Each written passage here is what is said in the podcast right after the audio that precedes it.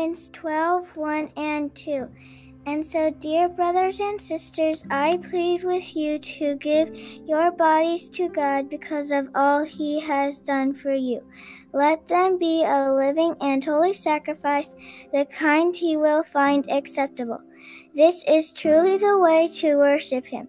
Don't copy the behavior and customs of the world but let God transform you into a new person by changing the way you think. Then you will learn to know God's will you for you which is good and pleasing and perfect.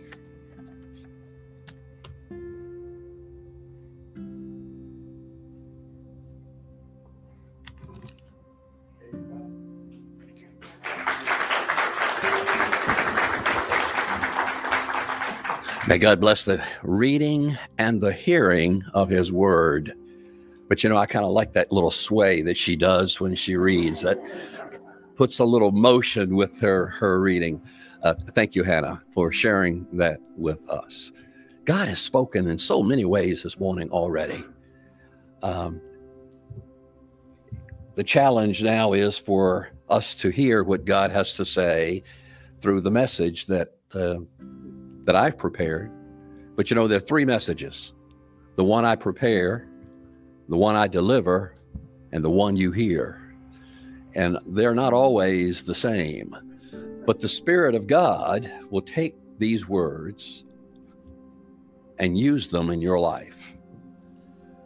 If the eyes of our hearts are open and our minds are ready to receive what God has to say, to us. Romans chapter 12, verses 1 and 2, that we have just heard, um, is been our theme for this month. And we have uh, looked at that from different perspectives. Um, but today I'd like to, to use that as a, as a jumping off spot to talk about what he's what Paul is trying to say. Paul starts by saying, therefore. And that word therefore connects what's coming afterwards to what took place before that. And what Paul is saying, therefore, because of what God has done, then present your bodies before God as a living sacrifice. So this morning, what I'd like to do is to go back and and and and see what is it that God has done. What are the mercies of God? That's what Paul refers them to, the things that God has done. But you see, that's what motivates us to be the people of God or the mercies of God. We, we love because He first loved us. We respond to what God has done for us by presenting our lives before the living God as a living sacrifice. That's why we do these things. Paul calls the message of chapters 1 through 11 in Romans the mercies of God. Now, I'm going to share with you today those mercies that stand out in my life that that I that I recognize that that that spoke to me. This is not somebody else's material today. This is my stuff. Um, and what I'd like to do is challenge you to read those first 11 chapters of Romans and see what mercies of God jump out to you. There's one commentary that I was reading that identified 32 mercies of God in those 11 chapters of Romans. 32 different mercies. What is it in those first 11 chapters that speaks to you that would cause you to say, God, here I am, use me. God, here I am, take my life and let it be. God, here I am. What were the words to that song again? Those of you who sang it, you'll remember the words. Take my mind and transform it, take my heart and conform it. Why would you do that? Because of the mercies of God that you have experienced in your life. And that's what Paul is trying to say. Based on these first 11 chapters, and those first 11 chapters are, are doctrine. We call doctrine is what God has done. as you talk about the things of God. And that's what Paul presents in the first 11 chapters of, uh, of Romans. And then chapters 12 through 16 is the results. Because of those mercies this is why we are obedient to god. And and we respond in obedience to god. And he identifies some of those things in chapters 12 through 16 but i challenge you to read those first 11 chapters. I challenge you to do that. It, it was amazing to me when i read them and the things that i wrote down and the theme that came out the, the, mercies of God that that were significant and meaningful for me, and, and there are many of them, but I narrowed them down. I narrowed them down because we've got some very exciting things to share with you this morning, and I want you to have plenty of time to absorb that. So I, I've narrowed them down to three different scriptures out of those first 11 chapters. The first one is Romans chapter 6, verse 13. It's one you all know. For the wages of sin is death. But the gift of God is eternal life in Christ Jesus our Lord. The wages of sin, the results of sin is death, destruction. But the gift of God, what God does is He gives us something. Now, let me see. I've got I've got $5 here. Who wants it?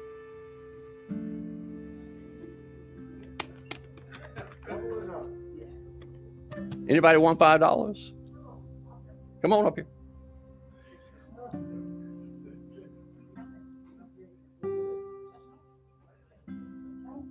You're very welcome. What just happened? I gave her five dollars. Did she earn it? Did she deserve it? It was a gift that I gave her. And that's what God has done for us. But there's one other piece to it. She is the only one who stood up and walked up here and took it. And if you're going to receive the gift of God, you've got to make that decision to receive it. You've got to be willing to, you know, we do it by saying before people publicly, I believe that this is what God has given to me through Jesus Christ. That's the gift of God. But we've got to receive that gift in order for it to be significant and meaningful. God offers that gift to everybody. For God so loved the whole world that he gave his only begotten Son. But whosoever believeth in him, that's where you receive it. It's where you believe it. And if you believe it, then you've got to come and take it, receive it in order to get the gift that God has given to you? How do we affirm that gift? How do, how do we receive that gift? Because you see, you're going to die. Every one of us will die. It's a result of sin entering the world, that rebellion against God. But God has given us something special. God saw that and realized that because we are, and by the way, Sin is not something that you do, it's something you are. We are all sinners, and sinners sin. We're sinners by nature. And that's what has to be changed. That's why we need the transformation. That's why we need our hearts and minds to be changed into the image of Jesus Christ because we're sinners and we need to change our human nature into that which reflects who God is. That's what we were created to be, but we've lost that. The wages of sin is death, but the gift of God is life, eternal and abundant. Thank you, Jesus, for what you have done. By the mercies of God, I have the gift of life. Second scripture that I would share with you is Romans chapter 8, verses 1 and 2. Romans 8, 1 and 2. Therefore, now, the therefore is again a conjunction that says what goes before it relates to what comes after it. But he's saying that because of what God has done, therefore, there is now no condemnation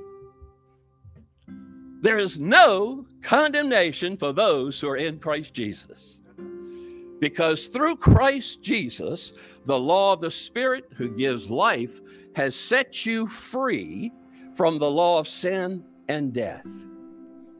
Therefore, doesn't matter whether I understand it or not. Doesn't matter whether I feel it or not. It doesn't even matter whether I always get it right. I am trusting in Jesus Christ. And if I trust in Jesus Christ, there is no condemnation. By the mercies of God.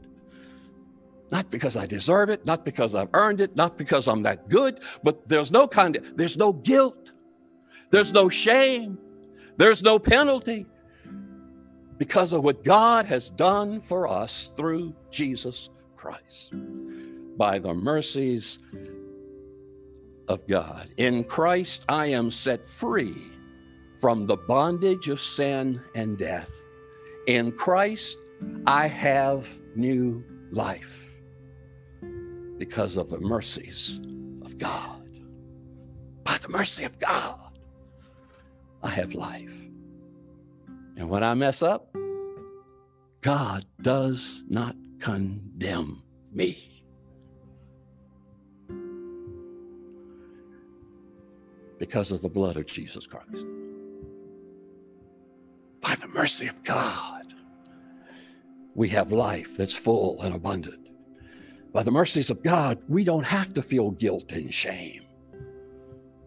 By the mercies of God, we realize we are forgiven. Friends, I don't know if you feel that or not, but I am grateful for that. I mess up a lot, and God forgives me and enables me to have joy and hope and life that is full and abundant because of his mercy. I don't deserve it. I haven't earned it, but he gives it to me. Have you ever experienced that kind of mercy? What God has done for us through Jesus Christ. The last verse that I'd share with you, and this is one of my favorite verses. And, and you know this one, it's in Romans 8, verses 35 through 39. Romans 8, verses 35 through 39. Who shall separate us from the love of Christ? Can I hear an amen on that one? I heard a little amen back over here in the corner. Can the church say amen? amen? Who can separate us from the love of Jesus Christ? Shall trouble or hardship or persecution or famine or nakedness or danger or sword, as it is written, For your sake we face death all day long. We are considered as sheep to be slaughtered. No, in all these things, we are more than conquerors through him who loved us. For I am convinced that neither death nor life, neither angels nor demons, neither the present nor the future, nor any powers, neither height nor depth, nor anything else in all of creation will be able to separate us from the love of God that is in Christ Jesus our Lord. My friends, if you don't have victory in your life, that verse will give it to you. Nothing can separate you from the love of God. Absolutely nothing can separate you from the love of God. Do not fear this COVID stuff. God is going to see you through it. We have no fear in that. But but but notice it's in these things when you're going through those dangers, when you're in the midst of the storms, when you're when you're when you've got that sense of, of, of disease in your body, you don't have to be afraid. God's love is with you. The power of the love of God that is greater than death is with you. And nothing can separate you from that love. Nothing can separate you from the love of God that was demonstrated on the cross of Calvary through Jesus Christ our Lord. And if that doesn't give you victory and a sense of peace in the world that's fallen in around you, nothing will. By the mercy of God, we have victory over all of those storms. You know, the COVID has disrupted life for all of us. These snowstorms have disrupted life for all of us, and we're in a pattern. They, next weekend, they're saying there's another one potentially building out there. You know, it doesn't matter. God's got it. And His love is with us in the middle of it. And we don't have to worry about the present or the future because God has us in the palm of His hand and nothing can separate you from Him. Absolutely nothing. A love stronger than death abides with us. Now, you may feel lonely. That's a feeling, but you're never alone. You may have depressed thoughts. And ever since I've had that COVID stuff, I've been having these anxiety attacks at night. And I laugh at them and try to forget about them, but it's a feeling. I said, okay, Lord, take care of this one. You can have those, but we still have the precious promises of God in the midst of it. And those promises gives us hope and peace in the middle of the storms. You can lose a loved one, and God is still with you. He may not love you through that loved one, but the love of God remains with you. A love stronger than death is with you wherever you go, whatever you do, whatever you're facing, wherever you are in life. The love of God is with you. The God who created you, the God who created the universe, has promised to be with you with the power of his love. By the mercy of God. You didn't earn it, you don't deserve it, but God loves you. And Paul is saying is, by these mercies, by all these things that God has done, what, what is our response? How then shall we live? What do we do in obedience to who God is? How do we love Him back? How do we live based on the mercies of God? Well, these are some of the mercies of God that I present my body as a living sacrifice to God for Him to use based on what God has done for me. It's only reasonable for me to serve God. It only makes sense. All that God has done for me in my life, the times that He has picked me up when I have messed up, the times that he has walked beside me and, and comforted me, and the times that he's come behind me and, and, and fixed the, the brokenness that I have left behind me, and the times that he's prepared a way for me into the future. All those times, and, and some of those I, don't, I don't, didn't realize it till I look back on them. But looking back, I see the hand of God moving and working in so many ways. And because of those mercies, because of, of what God has done for me, I lift up my life as a living sacrifice to use me, to change me, to transform me into the image of his son, Jesus Christ. Only makes sense to me. You see, what triggered for me that response, I was in college and I, I was raised in church I knew all the Bible stories and stuff. But then something happened. I thought, if God created me and made me just the way I am, He should know more about me than I do. And it only made sense to me to, to place my life into the hands of my Creator and let my Creator use me to His glory and honor. Out of that commitment, this little country boy went to Africa. Out of that commitment, I went to seminary. out of that commitment, I stand in front of you today and declare to you the faithfulness of God in this little country boy. And if God can do it for me, he can do it for you. Because God loves you just the way you are, and he made you just the way you are. Thanks be to God. So, what is your response? What have you experienced of God? And how will you respond? Will you give your life as a living sacrifice to the God who gave his life for you? Let's pray together. Father God, thank you for your mercy. And Father, we're here today only by your mercy, and we thank you for what you have done and what you continue to do. And God, we, we pray that as we uh, enter into these next few moments of deciding how we're going to respond to what you have done, Lord, we want to thank you for the gift that is ours. But we realize, Father, that in order to receive that gift, we have to receive it. We have to respond to it. Speak to us, thou Lord, as only you can through Jesus Christ our Lord. Amen.